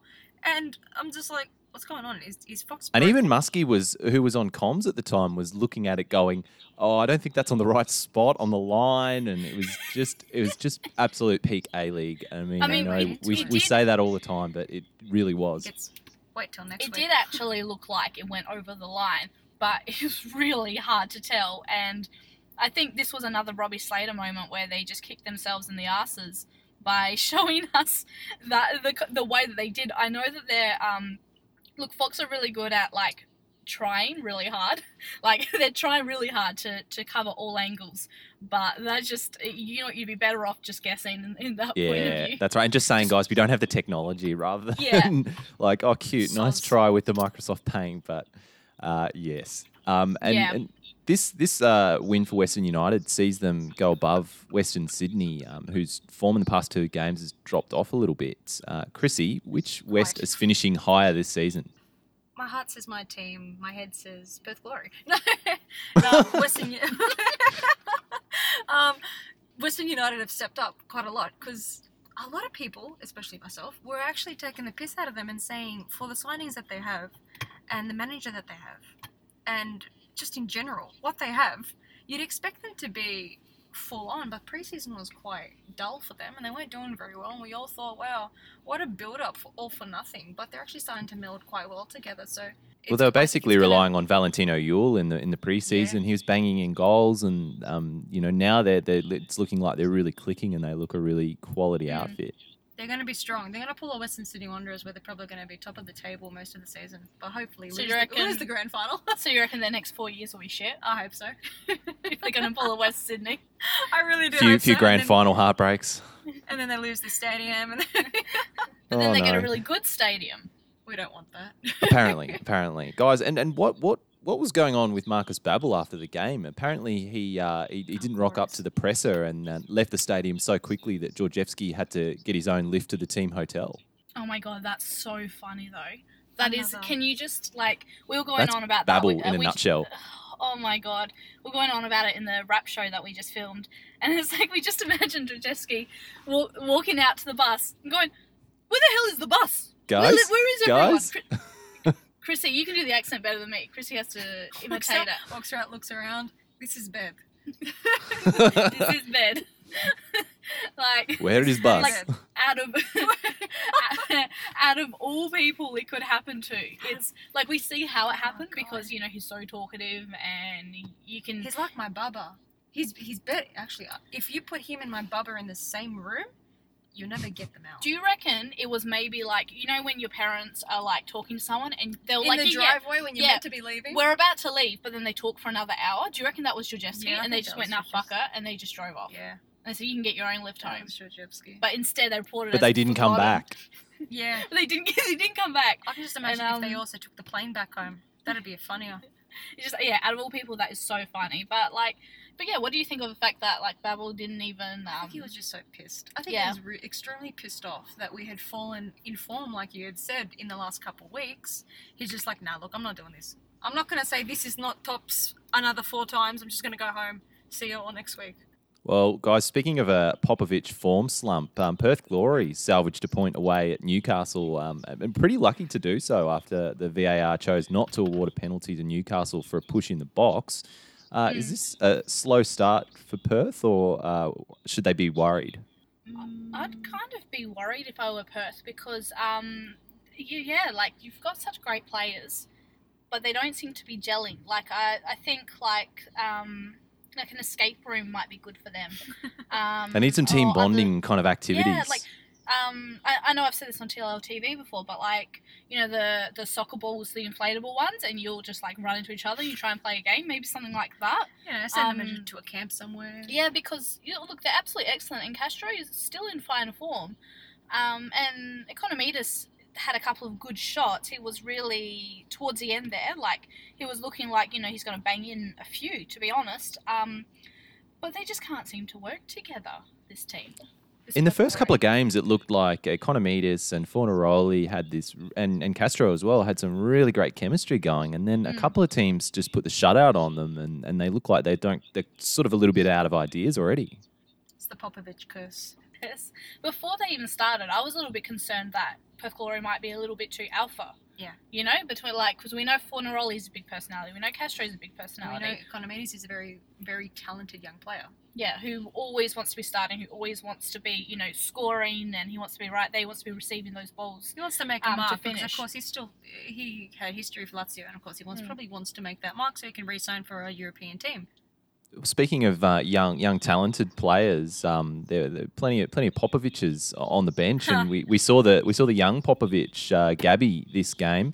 One 0 down, you need a goal, um, so you, you, you bring off Fornaroli and you, you put on your sixteen year old son. Uh, Chrissy, you've seen a lot of Popper as a Western Sydney fan, and um, obviously his sons were a bit young back then for moves like this. But uh, what weird moves did Popper pull off at the Wanderers? Anything anything similar? Pio Bacardi was definitely one. Who else did we have? Actually, I was quite happy to see Kerem Bulut return, but that turned into a shamble, didn't it? Yeah, oh, yeah, and Jumpei as well was a, was a bit of a train wreck. What was that one player that actually you, you quite liked? One of the Spaniards. Cejudo. Oh, Cejudo. Oh, Cejudo. Oh, he was beautiful. he was a gorgeous. He was Spanish gorgeous man. to look at, but he didn't do much. He was the he was the Hector Bellerin of the A League. yeah. yeah. Just a Like, beautiful I'd- man who doesn't really do much on the pitch. God damn. I'd always tweet about him from the TLL account, and all the Wanderers fans were like, "Please, Rose, stop! He Like, he's, we don't like him. I don't care. He's beautiful." As soon as they didn't re-sign him, everybody like cracked a bottle of champagne. Although guys, what TLL do- will, will always miss Riera though. We Oh, love God Riera. bless We always will love. Everyone Riera. will miss Riera. He was a great Yeah. player, and such a shame that the league lost him, let alone um, Yeah. Western Sydney. Just a, just a quick word on, on Newcastle before we move on. Um, Merrick, after the game, um, made some pretty interesting comments, sort of leaning away from the meme and maybe into racist old man territory. Um, uh, he got asked at a presser about the non-penalty, and he said he tried to clarify with the ref, saying, "Oh, he speaks a lot of Spanish during the games and talks to the opposition a lot during Spanish." Um, but we're in Australia. I would have thought he'd be speaking a bit more English. Uh, is this this a bit of a bad look for Merrick after Oh um, God, you so know we- so many years like of giving to memes? we were watching this without commentary, so this is the first we're hearing of this, and oh my gosh, I cannot believe that he said that. Like, We said pick A League about three pick A Leagues ago. like but this, is like peak boomer. This is like an okay boomer moment. This is like, Like, okay, should- boomer, yeah, Merrick. Did the did Merrick the ref edition. turn around be, be like, okay, boomer? Do you understand that? I think that's an actual quote from the ref. Yes. Oh my gosh, yeah, no, that's like that's a little bit not on. Like, I mean, calling Fox Sports dickheads was like that was top notch banter, you know, because that was his Wazza peak, and, and we, I think we're seeing the, Yeah. the trough now. We're seeing we're seeing um, a low point for Merrick after a couple of years of highs. Uh, the, the Vuck are also at a bit of a low point. Um, they had to fight for a point uh, at home against the Nix after a VAR awarded handball on Toivonen inside the first couple of minutes, put the Nix ahead. Uh, Toivonen created a goal at the other end to cancel it out. Uh, the Victory are now sitting seventh after five games. Um, and if there was ever a team whose fans don't handle them not winning all the time, it's the Vuck. Uh, Rose, as an Adelaide fan, uh, is Kurz the cause for concern here? Pre so okay, so when we lost Kurz to victory, I was um, noticeably upset. A Very few, upset. a few that's a few Adelaide fans of my uh, friends of mine that you know they go to training sessions, they uh, they know all the ins and outs because it's it's a little bit hard um, as you would know living in a different city than your team um, because you don't quite get to see absolutely everything and you, you know you lose a lot of the inside knowledge uh, not attending as many things and as many home games um, they were all saying, nah, you know, Kurz was, was the reason we couldn't go any further. So that was very interesting. And then I watched a couple of games of his with Victory, and then I agreed. um, I think I kind of, ne- I think I was watching him with a bit of rose-colored glasses on for a little while with Adelaide. Um, and because again, I think Victory are very similar to Perth Glory in that they've got some great players. And they just they seem to be wasting Toivonen and, and just not using them how they should be. Like I noticed Toivonen yesterday in yesterday's match, uh, Sunday, sorry, was very frustrated, very very frustrated. Not just with the handball, like he just seemed He seems to be overall- the most aggressive player there Yeah. at the moment. That's the, that's the aggression you expect to see in all of Melbourne Victory's players because that's how they were under Kevin Muscat. Victory is the way Victory play is very different to the way Adelaide Yeah. play. But I don't think uh, you know like how you said Victory are very aggressive. I'm not sure if that's Kurz's style. And I think the Victory fans just need to chill out a little bit because this was, um, you know, this this is and you know was supposed to be the season um, of Toivonen and Kruse and Nabbout, and, and two of those front Yeah. three are out. So I think once those guys come back in, if, if Kruse ever becomes fit, um, you know, you, you, you'll you'll see a much different Victory and back to that more direct style that, that I guess they were probably hoping for with that front three. Yeah, but Yeah. Victory fans don't know how to chill out. Not in a rude way. No, I mean they it in a will- rude way. no chill. They no will chill. either be smug or they will be pissed at their coach or They're the most sarcastic lot on in the league. they I- I- will not chill out at I, all. I But love they- sitting with the, the victory during game time because the, the things that they come up with to scream at their opposition is hilarious. Victory have very high expectations. The fans have very, very high expectations of their team. They see they are a big club. They like to tell us that they're a big club, and they expect nothing but the best from their team. So when you start your season like they have now, they, I, in my eyes, I actually don't think they're pissed enough. Like I don't think I've heard enough Kurz out. I, I would be more pissed at this kind of just just because of the team performances. Like throwing away a 2 0 lead. Like, what even is that last last round, you know? Like, uh, that would have pissed me off. Against your new local taking notes from rivals too. That's at home. That's yeah, it's In- very embarrassing. In the new Melbourne Derby, for the love of God, it's a Melbourne Derby, guys. It's another Melbourne derby. so yes, a uh, few few um, A League moments in, in this game as well, guys. Um, Broxham's uh, five-a-side Sunday League step over. You had Stevie Taylor's standstill shithousery and Lawrence Thomas's hair looking like a divorced dad who's been in his apartment for just over a month. Lawrence has had a tough time, hasn't he? But he For- always looks like that. For a guy that was um, going to be the next, you know, maybe the successor to Matty Ryan, a few people were saying, and he was sort of, you know, destined for a, a big career in, in Europe. He's, he's sort of just stagnating at the victory now. He seems to have stayed like two or three seasons too long. I really feel sad about Yeah. that because I really rated him as, as one of the best keepers in the league. Watching him play behind the sticks a good couple times. Maybe he just Yeah. doesn't have a good agent because he's been consistently good. He's been very good for the victory. Um, and I've loved him ever since that day that he, I remember he saved a certain goal about uh, three years ago for the 15 16 season, which meant that we had a home grand final. So I've loved him ever since that day. And uh, he probably just has a really shit agent. So come on, Thomas, give us a call. We'll help you out. Call us up, Thomas. Guys, moving on. Um, City, meanwhile, put on another convincing uh, win at home to the Mariners uh, on the 10 year Heart Cityversary.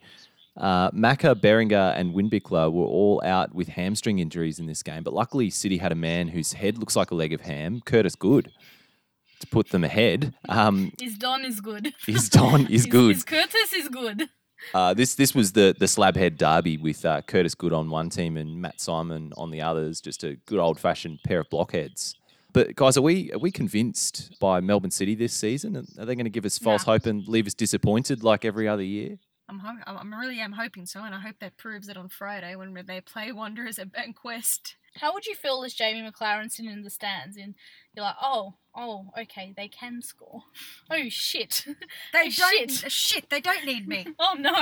Mom, wait, is it Mom Bear or Mom Barts? And someone just gave us a, a, le- a t- thing. Let's to and they're like, it's not that. like Camembert, it's like Mom Barts or something. Yeah, I, I'm not name good on this one. Um, but uh, Robbie Slater Poor on the, on the Fox commentary had plenty of mayo on this one. Um, obviously, with with his um, career in, in France, he was uh, he was really laying on thick the French accent. Maybe that this is where I heard it from, um, but I don't know if I'm going to trust Robbie Slater for pronunciation lessons. Um, but no, he's got a very good CV. I mean, he's a you know he's come into City with a great um, great career, um, so he's doing a really good job so far. You know, they've beaten people like the Nix, the Mariners. Like, sorry, I know that sounds really rude to Nix and Mariners. Sorry, guys. They're beating. They're used I to mean, it. Don't like, worry. So I think I think Mac would probably be a bit worried um, if Lachie Wales was banging in the goals, but because they're coming from like midfield and you know your centre Yeah. back and stuff, I think he's probably people. I think he's probably okay to, to slot right back in because they've got no one else who's who's going to Yeah. replace him unless Lachie Wales suddenly becomes a good player overnight. But on on Mom Momberts or Mombarts, uh, apparently he loves a cold shower and, and doesn't have hot Yeah. showers. Um, he, he's definitely got a small family locked up in his basement, doesn't he? Oh, shit. He's- when when they He- said who hurt I don't know. I thought that um sounds like a few people that have slid in into like my Tinder DMs or something, or the ones that slide in our TLL DMs with some very you know approaching us in many different manners.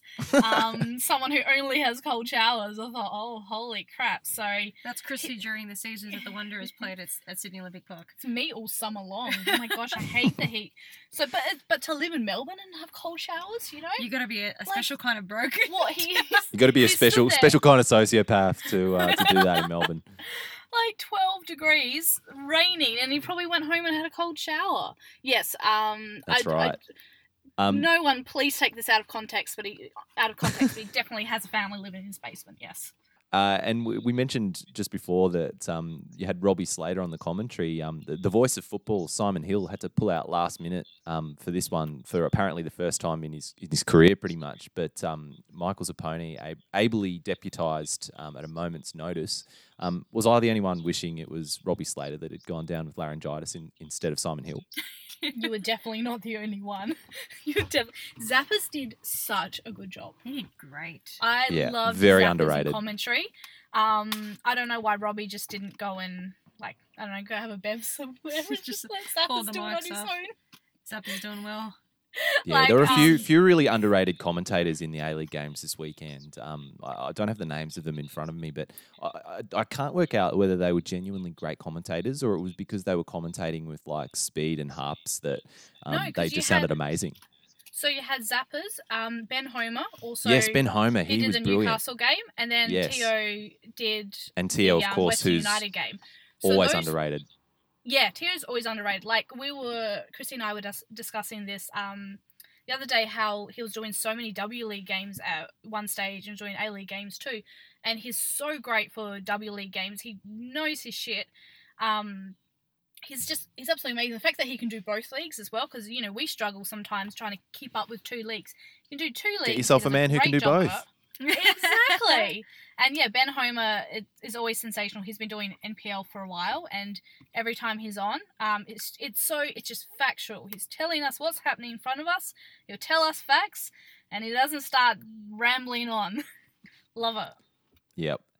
Um, guys, and rounding out the, the fixtures, we had the, the Brisbane Roar Brexit boys uh, inexplicably defending for 90 minutes before merciful McGree tapped in a James Troisi cutback to serve the Roar the loss they deserved. Um, as a Roar fan, I don't even really know what the answer to this is, but what do you guys think Brisbane's game plan is? Uh, look, the Brexit Boys' game plan is to bore us to death. That is literally what's going to happen this season. They're going to continue to bore us to death and shoot some real, or pass some really long balls, and just they're just hoping one goes in eventually. Yeah, because we thought halfway through this game um, that that Fowler was playing some 4D chess with that big shadow and the black kits camouflaging in, and he was he'd thought of all of this stuff that no one had thought of, but really no, it was just it was just really clueless defensive football, and uh, a lot of the Roar fans uh, have sort of cottoned onto this as well. Um, Roy O'Donovan really just doesn't work in this system if you if you're going to play with Yeah. a sole striker and then ten men basically in your 18 yard box. He needs a strike partner or a bit more possession football to be played around him. It's just like something. It's just not working at the moment. No, I'd rather Donny back at Newcastle, to be honest. Yeah. I just don't think he fits with the Brisbane Roar. It's not good how Fowler's coming out after every game and just saying, We played "Oh, good. we played really good." I feel like I'm listening to. I feel like I'm listening to Josep Gombau again. We played good football. No, you didn't. You played shit football. Admit it, please. Pull a Babbel and admit that it's just it's not up to standard, and your fans aren't happy. They're not getting the results that they want. Well, I Well, think he like, should have admitted it after the- this game. The the, the performance yeah. against Western Sydney was a, a little bit better, where they, they dominated the game and just couldn't put away chances. But and and Lopar stood on his head and, and you know did a, an, another great performance. But um, yeah, in this game they were just they they were really were awful. Yeah. yeah, it was just such a boring match. And like that that's not what the A League is, you know. We're not here for boring matches. We want to see we want to see Vedran Janjetovic, you know, come out of the box and No, do like No, an no, no. absolute blunder. No, no, no, no. We don't know? say that. No. Yes. Like that's no, no, no. that's what we want. We want If you love me, you don't. you don't. You don't want to You say that because I'll have a mental breakdown that ever. What's happens. Vedran doing these days, Chrissy? What's he up to? He's actually modeling. Of for course a he lot is. of things. he did some promo the other night as well for somebody else. I Yeah, think he did at Paraleagues. He's he's got himself occupied at the moment, doing. He's got a few side hustles going on. yeah. Yeah. He's a pretty man. He can do it. Uh, Rose, we'll just give Adelaide some love. Troisi um, created and assisted that McGree goal. He's got two starts, two assists. Um, uh, are you happy he decided to come home after exhausting all other possible options? Now, I'm going to say right now, I do not speak for all Adelaide fans because a lot of Adelaide fans disagree with me. I did not like the Troisi signing.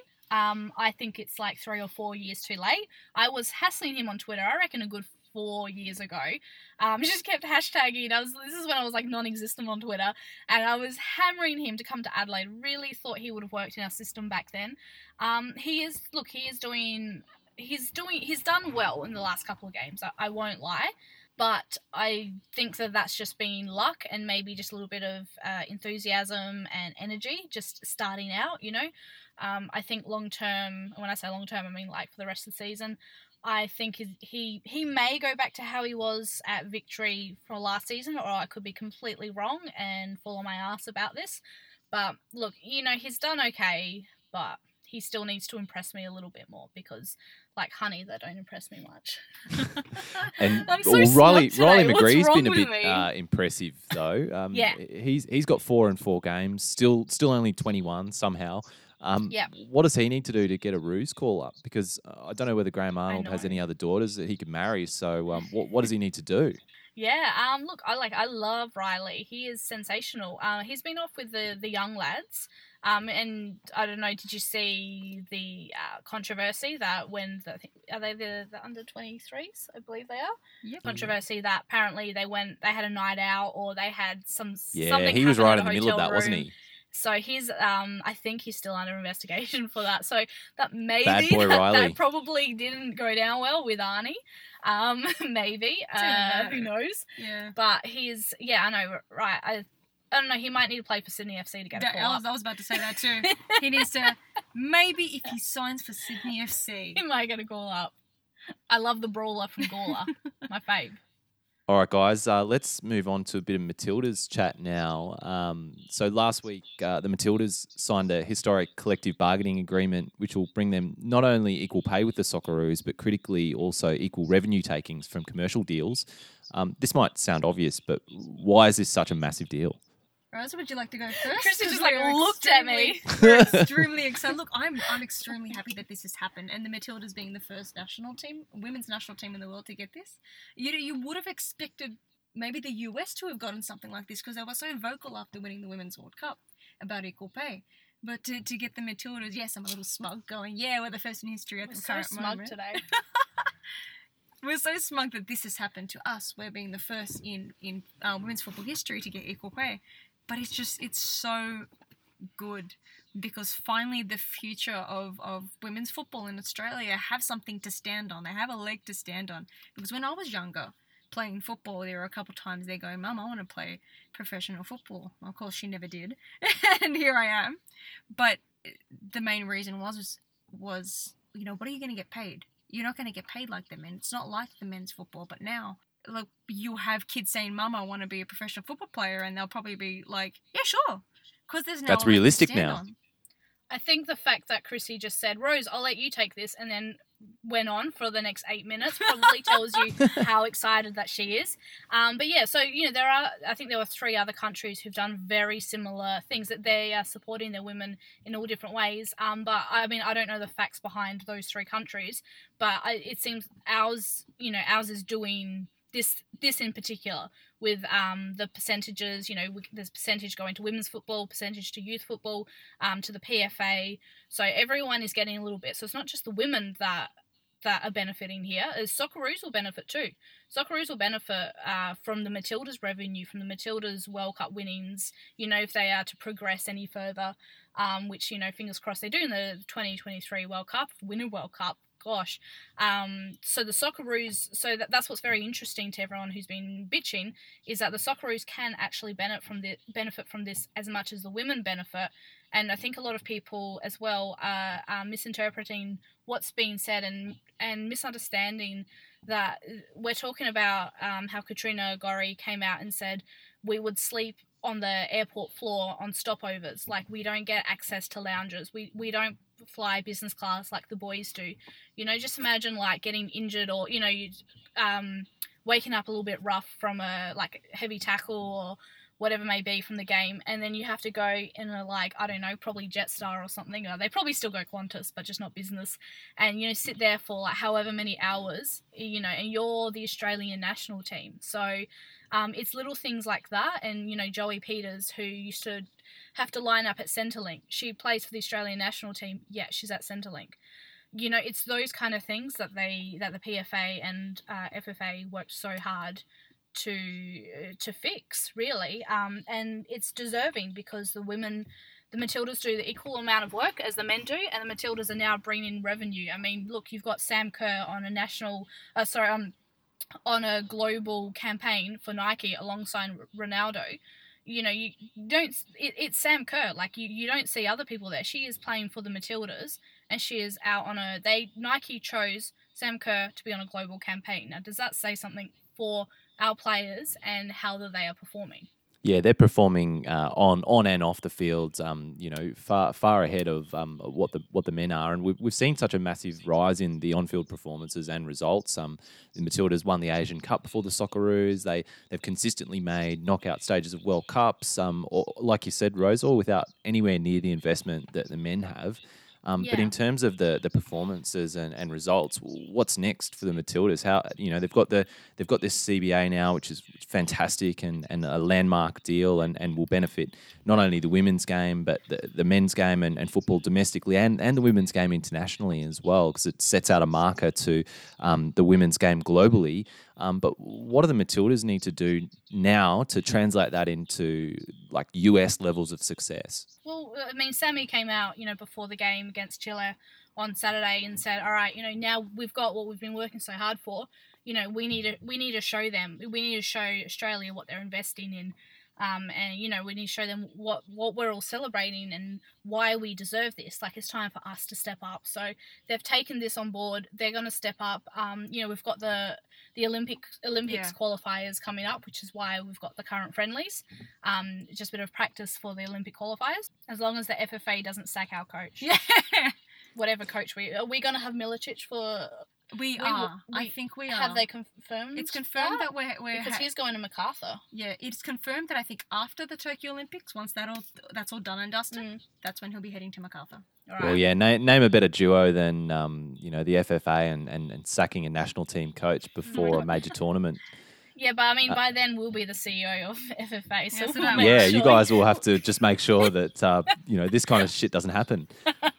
Um, this might be a good time to uh, to talk about the uh, Matildas Chile game. Um, as you mentioned, they're, they're two friendlies that we've got against Chile um, that are sort of warm ups for the, the Tokyo 2020 Olympic campaign, uh, qualifying campaign proper. Um, and the first one was in Sydney. I think you guys were there. Um, sure were. Loved it. yeah. So the Matildas played out a pretty looked like a pretty comfortable two-one win in front of that record-breaking crowd at Western Sydney Stadium. Um, that Sam Kerr double was enough to see out the game, despite letting the Chileans back into the game late. Uh, what did you guys make of the Matildas' performance? A uh, few few cobwebs to dust off. To be honest, I think we could have actually done better. I think that there were a few opportunities that were missed. Uh, even though we did win the game, it's I- I'm not too sure. I mean, it's still a great performance. Um, and it was a little bit, in my eyes, was a bit aggressive for a friendly, just a little tiny bit. Um, Raso was up to no good. Um, but yeah, I, I don't know what. I won't hear a bad word about Raso on this podcast. no, Raso was up to no good, as you know she was fouling. So um, she did, yeah, she did, she did great to piss off the opposition. Um, God, it's good to see her back. Yeah, form. I know, right? I know. Um, yeah. What, what do you- do you reckon they could have done I better? or reckon they could have done better too. I Yeah. did enjoy the match quite well. Um, we played some great balls, especially the second goal by Sam Kerr. That, but that was a through ball by Caitlin Foord, was it? Yeah. An overhead through ball by Caitlin Foord, and the way that that Kerr had picked up that pass and then executed it with another wonderful goal. Yeah, we did good. The crowd was happy. I was quite happy, but of course, once again, we could we could have done better. I think we could have done better because the dying minutes of the match where Chile had scored, I thought, oh, here we go. We're going to drop again. But they'll probably score again. It'll be like a late equalizer, and that's of course not what you want. But I'm glad that they held on. And uh, Jenna McCormick made her long-awaited Matilda's debut. Um, guys, did you know that she came over from the AFLW? Yes, Sure did. Seriously though, uh, what did you make of her debut? Um, no, absolutely excellent. Um, it's been, I think it's been a long time coming. Um, and I'm glad that she, she, I believe the the decision that she made to discontinue with the Crows any further was to then focus on um, getting that Matilda's call up and to you know putting her, I guess, her mind completely set on playing for the national team as that is the direction she wanted to go in. Um, and you know, because she did have a bit of an overlap in season, which I think is insane considering how um, how physical footy is. Like uh, you know how aggressive that can be. She took she had absolutely no break, went straight onto AFL, um, straight from the W League season. So you know, good on her. But yeah, she I think she was sensational out there. Um, and I hope she continues to get more call ups. Yeah, she's a woman of many talents and a lot of passion. To see her get called up to the Matildas, like quick straight off the, the season with AFL, that just proves that she's a very valuable asset to the mm. Matildas national team. And now to have signed with Melbourne Victory, I'm looking forward to watching her this W League season. Yeah, and, and just such an athlete as well, and and um, what you know the the sort the sort of skill set and, and sort of body type that you, you get being an AFL player, um, I think will really help uh, the Matildas, Yeah. especially in that position where um, the Matildas have historically been, or at least in recent years, been a little bit short. So um, yeah, really really looking forward to seeing more of her uh, in green and gold. Um, but uh, Lisa De Vanna was left out of the squad for these games, despite uh, official word that she that she's still in Milicic's plans. Um, do you think we've missed a chance to give her a home farewell? Yeah, I, th- I think we have. I can't. You know, she's getting a lot. She's getting older now. Um, I don't know. You know, if we're going to see her much more play for the Matildas. Um, if yeah, if we are, or what's happening. I'm not quite sure if sh they will pick her for the Tokyo Olympics. It just depends. It's really much. It's a flip of the coin here. She did go to the Women's World Cup, but she wasn't used as much as we expected her to be used um, on the squad. So I'm sort of in doubts that she will be picked for the Tokyo Olympics. So we probably won't even get a chance to see her play. I mean, who knows as well what's what's happening behind the scenes? Um, what reasoning there may have been behind that? Um, if there were a reasoning, you know, something tells me there was a little bit more in it than um, anything to do with like fitness or form or anything like that. There may have been another reason. Uh, we just don't know about it. And the, uh, the the crowd at this one uh, we mentioned was uh, over 20k, uh, 20,000, um, beating the recent 16,000 record at, at Newcastle. Um, what did you make of the atmosphere at uh, at Bank West? Oh, it was so good. It was nice. It It, was was, so good. good.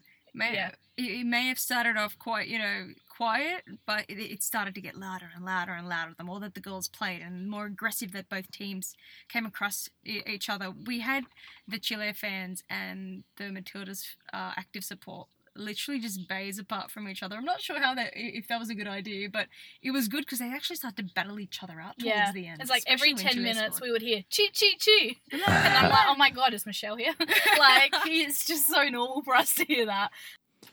All right, then. Finally, um, the W League season kicks off uh, this Thursday, um, and there are plenty, plenty of big names uh, already announced across the nine teams. But first, um, what are your thoughts on a on a W League season without Sam Kerr? Ah, well, We'll I be thi- alright. Look, look. I think Sam Kerr saw the Perth Glory's crests on their jerseys, and she went, "Look, not this season. I'm, I'm not doing it." I don't want nipple tassels. No. I'm out. That's what she was like. She got on the phone to her manager straight away and went, "Listen, get Chelsea and Lyon lined up. I'm not doing this." I can't do the tassels, guys. But look, I think we'll be fine. I think we'll be fine. She paved the way last season for the next gen of um, talented W League women for both the youth and also we've got some NWSL players coming in. Not just any NWSL players, we've got some national team, US women national team players. We've also got European players who are coming in from uh, the, the Premier League, uh, the Women's Premier League, the Super League. It's it's just done. She's done what she needed to do. She's done what she's needed to advertise the league, to bring in other big players and big names. So uh, I guess it's it's all about her now. She has to do what she has to do to make sure that her career is thriving. So if that means she goes to the UK and she plays for Chelsea, or she goes to France and plays for Lyon, or she goes to the Women's La Liga and plays for Atletico and follows uh, Chidiac, so be it. She's done what she needs to do here. It's, it's time for her to do what she needs to do for herself. And and just on the big stars that are going to be here, we've uh, I asked the um, the rest of the more than a game boys for a, f- a few questions for you, and they've they've given me some. Uh, in terms of the big stars that are going to be here, um, so you've got Lynn Williams or Yukari Kinga. Uh, which is the biggest signing for the league and why? That's hard. You can't. You can't say one is better than the other. Um, I think they're Choose. You have to choose. I can't. They're both great signings. Like one, one's a, a, an absolute legend for the Japanese national team. The other one's a, an amazing legend in the NWSL as well as the US Women's national team. Um, okay, fine. I'm gonna say Lynn Williams because she signed for the Wanderers. she She looks a player. I think she scored a couple of goals overnight too, didn't she? Yeah, she did. She's on fire. So I'm looking forward to watching her play for the Western Sydney Wanderers.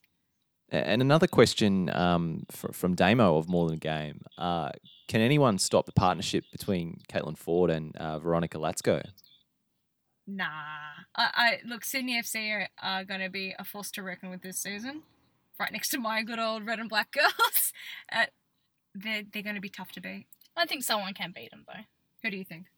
Just just Melbourne team? City. Uh, Melbourne City. Yeah, I could say that. Maybe Melbourne City can shut them down. Because what Melbourne City have now got Ellie Carpenter, Emma Checker.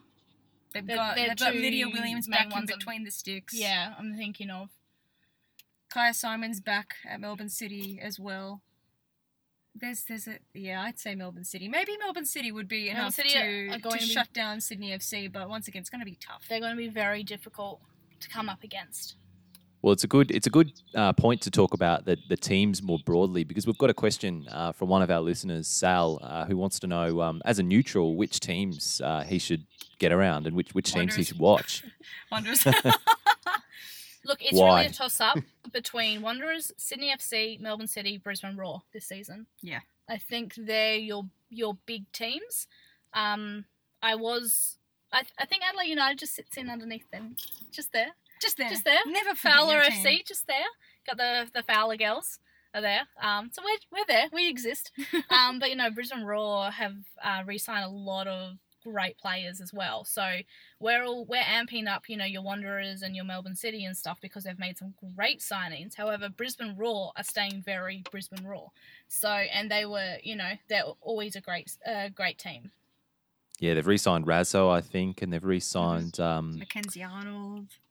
Yeah, uh, Brisbane Roar always good to watch. But yeah, Mel- Melbourne City I think definitely going to be um, title contenders because you seem to have yeah Brisbane Roar Mel- and yeah M- Melbourne City seem to be like Matildas 2.0 and I don't know 2.1 whatever the hell you call them. So they've got lots of Matildas there. Um, but you know outside of yeah Matildas, then you know you've got um, the Wanderers with their NWSL signings. So and then you've got you know a lot of youth coming through in, in different areas. So yeah. The future of the W League is bright. Yes. And uh, speaking of the league, guys, what what about the fixtures? Um, have you got your eye on any in particular that you're going to get along to? Uh, well, we've got the Chrissy Rose Derby uh, is the opener this Thursday, which is a Wanderers v Adelaide United. the Um, Big Blue on Sunday. That's that's a double header. So it'll be Yeah. the girls going first, and of course the men's going second. Of course, I'm looking forward to a Sydney derby. I'm always looking forward to a Sydney I derby. think this one's really going to mean something. Yeah, Um, I'll be there with everything. both teams are going to be great this season. No offense, Chrissy, but you sucked last season. I Uh, so yeah, None that one's good. That you know, uh, I'll be there with flares and drums and everything. I think I'll be that one band we'll, woman. we'll bring the bongo. I've got a bongo at home. We'll bring that along. We'll I can borrow just- the Roar Corps megaphone. I can just see Teo in the commentary box going, and now to the sidelines. You just hear me in the background with everything. Well, we're definitely going to Brisbane for some Roar Corps games. Uh, we're doing some filming with them this season. So Yeah, they've uh, done good be- things, the Roar Corps, haven't they? Yeah, yeah. So we are going to head there, join them a little bit, um, because they make the matchday experience absolutely sensational. Um, and I think other teams should definitely look up to what the Roar Corps are doing, and because we, we like they do, the players want that atmosphere. You know, we we want to make it like you you have with the men's. You know, you jumping around, screaming like maniacs, Yelling at the ref. You know, me for we want that. It's it's still quite family friendly at a W League game. So um, you know, maybe people like us can just keep yelling and screaming and might might just get there. Yeah, well, we're going to try and travel as much as we can this season. Yeah. Since we've taken majority of the time off work and we've worked our schedules around trying to make uh, ourselves as free as possible, travel is definitely on the books. So yeah, Brisbane. where you at? so Brisbane, Melbourne, Adelaide. Colby, we're- have you got a we'll spare room in your place? We Yeah, we've got not we've got a spare room. It's close. To, it's close to AAMI Park. It'll be fine. Good. Yeah. Awesome, because because Melbourne City are going to be great this season, so we might need a we might need to stay there. Uh, all right. Well, that's that's probably a good point uh, to to wrap up, guys. Um, but before we go, um, uh, just one more question. Uh, I know the answer is probably going to be everywhere, but um, if people want to find you on social media, where can they get around TLL? Well, actually, um, the easiest way is if you have a plastic cup, you put like a little string through it, right? And we'll have a plastic cup on the other end, and you just say hello. No, um, yeah. So Just light a flare. light a flare, and Chrissy rocks up. Light a flare light and we'll appear. if you light a flare and then you say "fuck off East Sydney" three times while looking in a mirror, Chrissy will just appear. I kid you not. Whenever I need her, now I wish would save me so much in petrol. Um, no, so we, our main source uh, is Twitter. We are on Twitter the most. We kind of never log off. Um, and then we're on Instagram. We just launched a TikTok, so if anyone is under the age of Oh, no. 19, we Oh, are God. attempting. I, I, It's just, I it's just a whole bunch of videos of just me falling over. Side note, I just I tried to make a like a proper like a viral one, and it's just me dancing in a Matilda stop in my mum's room, and it's like I didn't post it because it's so bad, and I'm like I am terrible. I'm 29 years old. I should not be doing this. And s- but I only found out what TikTok was the other day. I felt like the biggest boomer. Oh, that's how I feel. It's uh, yeah, no. So that's why we have some um, youth within our TLL community. We just signed a 16 year old uh, who is Good. our youngest ever signing. So we are Young prospect. Yeah, exactly. Um, we've got the, the appropriate uh, programs to just to really set her on her way. So um, we are yeah. So we're now on TikTok. We do have Instagram. Um, Facebook is kind of boomer central, so we don't really focus on it very much. But uh, we are on LinkedIn. We've got like six followers, which is like all the TLL It community. just does. so we're existing. Um, and then yeah, you, can- you know what? Anyone can DM, DM us at any time. Whether we respond or not, it's another story. But if it's something really positive, uh, we will definitely respond to you. Well, that's great. Uh, Rose and Chrissy, thanks again for being on the pod. Thanks for having us Thank you very much for having us. Measure over the cross into the middle. Here's Van der Beek. There, they've got another. That was always the danger as Chelsea chased. Ajax would come out on the counter. And they're 4 1 up at Stamford Bridge. Willian. James is in support. Pulisic in the box. Looking for Abraham. It's in. Chelsea have one back. That's Azpilicueta arriving at the far post. Might have got the final touch.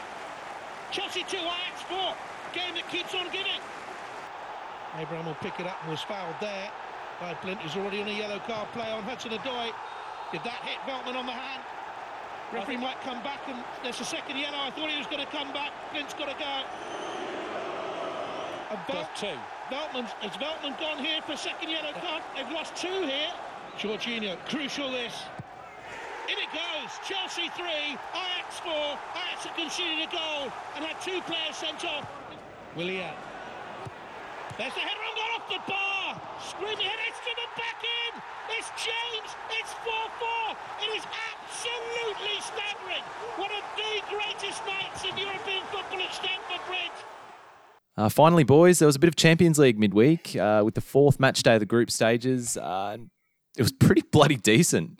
Uh, George, Ajax thought they were cruising at 4 2 at the bridge before Daley Blind and Joel Veltman got red carded in the space of two minutes. Uh, you were there. Uh, what the hell happened? Uh, I, I still don't know, Colby. Um, I, just, um, I, I, I went through all the emotions. Let, let me tell you that it was What a roller coaster it this one was. Yeah, at half time, I, I didn't know what was going on. We, I thought, you know, there were people talking about leaving, that sort of, and then you know, you, you're ten minutes into the, first, the second half, or, and then we concede another one. Um, and it's it's four one, and or there's there's a few cheeky Ajax fans who snuck in, um, and, and they were they were you know in full voice, and then you know the tide just turned with with a goal. and- Ajax fans got real form for this, just rocking up and like sneaking into anywhere in the ground. Yeah, uh, and they made themselves known, Colby. Let me tell you, they made themselves known. Four one. Yeah. Were they? Were they a bit noisy? Were They, they? they, they, they had been enjoying themselves. Let me let me tell you that. And the, the Chelsea fans were, were not impressed, and it, it turned it turned pretty uh, pretty pretty testy uh, a bit later on, and, and at the at full time. But it was one of the most uh, from a, a, an atmosphere perspective. Um, it was one of the most sort of exhilarating uh, games to, to, to be at. It reminded me, Colby, of like a, a World Cup game with with, with your sort of rushes uh, winning and, and that sort of thing. When the when the crowd was just behind Chelsea and they could smell a comeback, it was it was absolutely incredible. But yeah, I mean, no one knew what was going on. Um, you know, the goals were, were you know were they in? Were, you just had no idea. Um, I didn't even know uh, for a part of the a large part of the game that Ajax had gone down to nine men. Like it was, and, and even Christian Pulisic. Nor did they, because yeah. they were playing. They weren't playing like they were down to nine men. They were playing like a, a, a you know, pretty much a full team. Still, sort of Yeah, and that um, was really doing the best they could. Yeah, what were they were pressing? Are they really pressing They with nine players? they were, and they were, and they were getting the ball down the other end. But you've got to, if you, if you, it was really impressive to actually see. I'll talk about Ajax for a minute. Like their front four, um, and so you- you've got Tadic, um, Quincy Promes, uh, Ziyech, who I I think How good is Zion? well, he's he's the best player not playing in the in the top four leagues. Like he, and and I, I saw him last year in the Champions League, and I'm like, this guy, this guy's an absolute jet. And to see him live, One he's he's one thing of- they did really well is hold on to him um, because they, they, it was looking like he he was um, a few clubs were sniffing around after him and David Neres Neres, and, and others and Yeah, so they had all the- all and the- they, Van they did well to keep well. some of those Yeah. players together. Yes, Well, that's they, right. Well, I mean, it,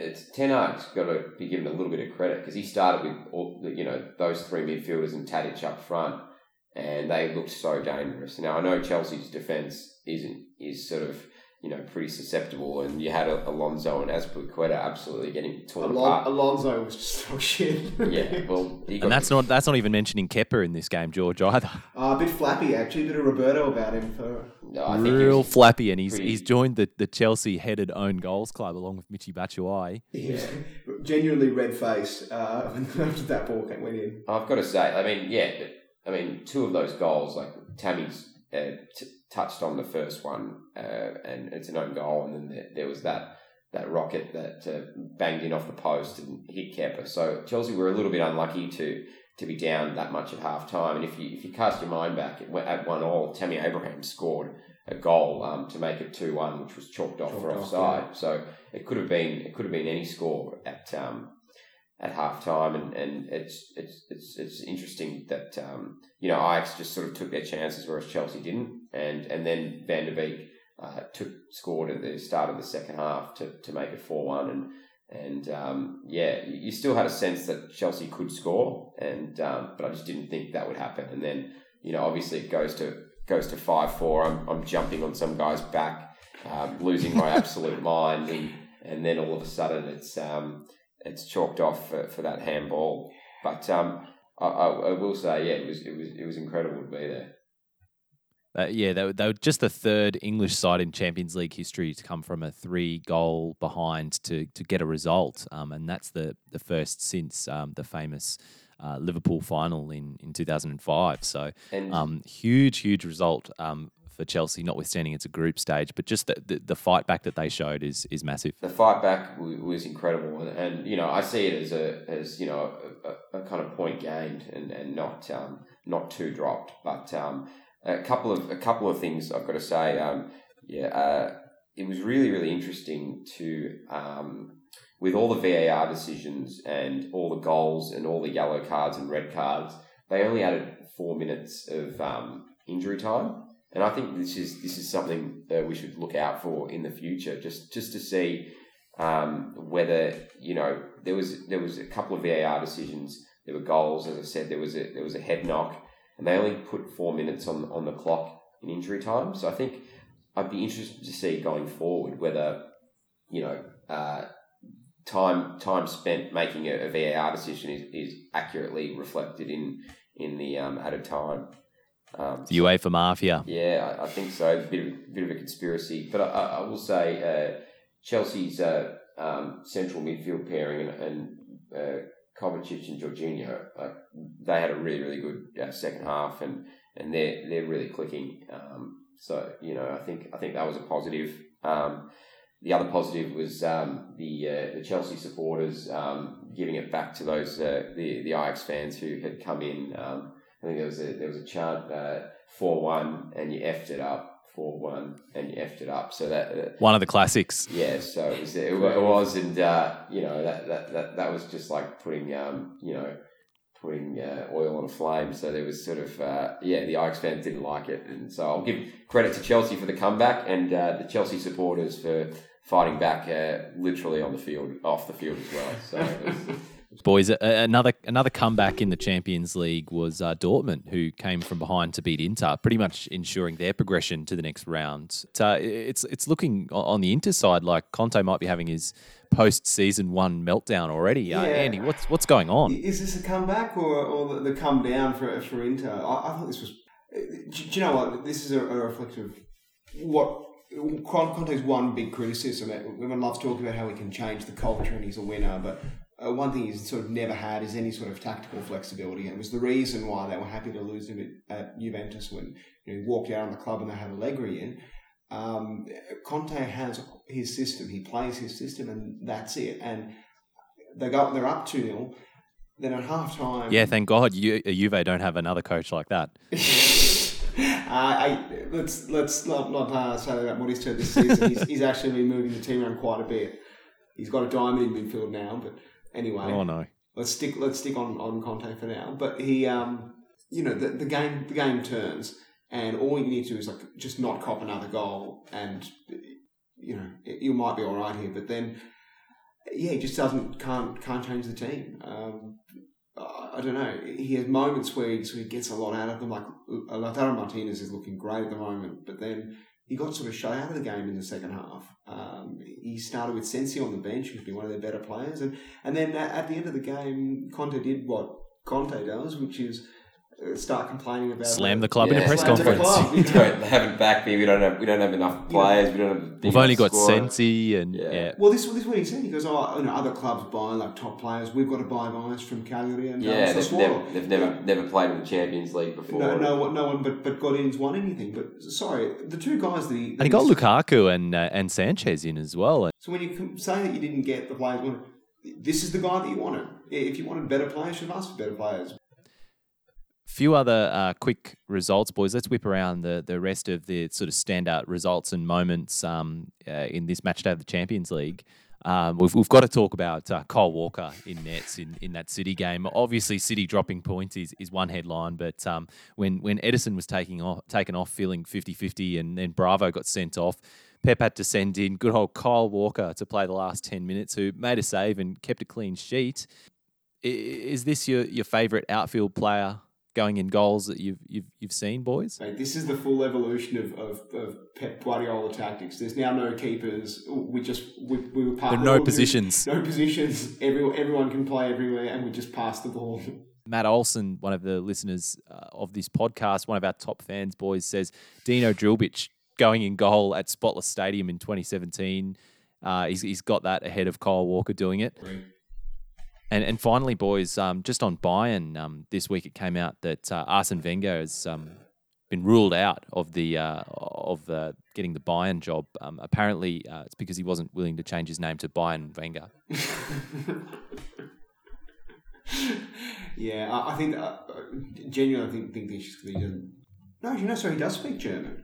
They, they said they, they definitely want a German speaker. They want a. German speaker. Yeah, and his is apparently very good. So yeah, okay, Arsenal, Arsenal ruled out. I think um, I think what will happen is uh, Bayern will have an interim manager, and then they'll they'll take uh, Ten Hag back uh, from Ajax. So he was an assistant there, and I think he's he's the one they want. So and he won't go during the season. So um, it would have been fun to see Wenger in there for sort of six nine months to see see what he'd do. But um, yeah, It's clear he's pretty hungry for another job, so um, it's only a matter of time before we get to see Wenger somewhere.